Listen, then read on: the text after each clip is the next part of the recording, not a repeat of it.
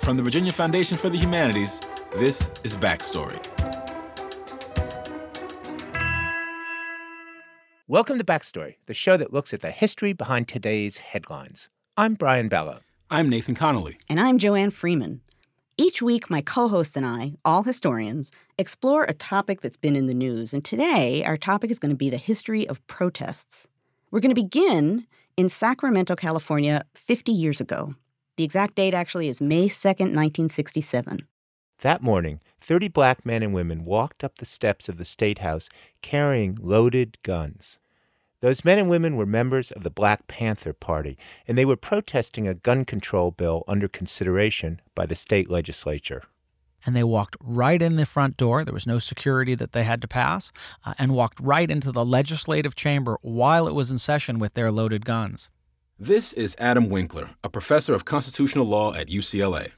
The Panthers weren't there to commit violence or to take hostages. They were there as part of a political protest, and they wanted to make it clear that they had a Second Amendment right to bear arms and that they needed that right. After the Panthers were turned away from the assembly chamber where the bill was being debated, they gathered on the lawn outside. One of the group's leaders, Bobby Seale, read a prepared statement warning black people to, quote, arm themselves before it's too late. The Panthers were making a novel and some would argue timely argument that the Panthers had the right to bear arms as a basic civil right, that it was as essential as the right to vote, the right to own property. And they believed that in order to protect their constitutional rights, they had to be able to, frankly, police the police. In Oakland, Bobby Seale and Huey Newton began a practice of policing the police, where they'd send out armed police patrols to follow police cars as they patrolled. And when the police officers would pull over an African American, the Panthers would stand, they'd pull over too, and they'd stand off to the side with their guns pointed straight up in the air or straight down at the ground, which under California law was lawful at the time, considered a non-threatening possession of the firearms. And they would shout out advice to the person being hassled and also just sort of keep a careful eye. A police officer was a lot less likely to beat up an African American when he's surrounded by other African Americans who have loaded guns on them. And this, as you can imagine, the Black Panthers' policy of policing the police didn't make the Oakland police very happy. And so they pushed one of their allies in the California state legislature, a guy named Don Mulford, to push for new gun control laws, laws that would take guns out of the hands of the Black Panthers. Which brings us back to that 1967 protest at the California State House. It was that gun control bill, Don Mulford's bill, that was under consideration when Bobby Seale and his companions carried their guns into the state capitol. When that bill passed, it banned the public carrying of loaded firearms.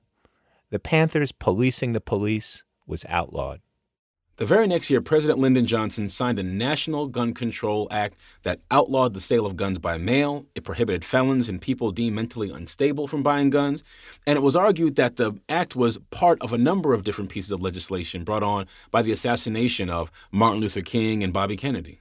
But the law sparked a lot of pushback. The gun lobby argued that it deprived law-abiding citizens access to guns for self-defense. And before long, middle-class whites began claiming that gun ownership was a constitutional right. It helped propel the modern gun rights movement, in fact. Today, the backbone of that movement is mostly white and conservative, a far cry from the Black Panthers. That's the funny thing about protest. It can start small and local, and then move through American society in all kinds of unexpected ways. We've actually seen Americans stage all kinds of protests just in the past several years. Just think about it. We've had the Occupy Wall Street movement, the Tea Party movement, protests against the Iraq War.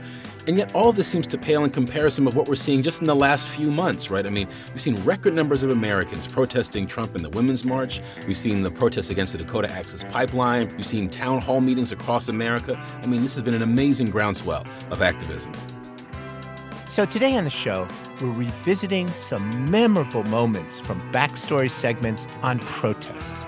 We'll explore the media's role in the 1963 March on Washington, and we're also going to look at one of the more unusual uprisings in American history, a protest by the wives of Confederate soldiers.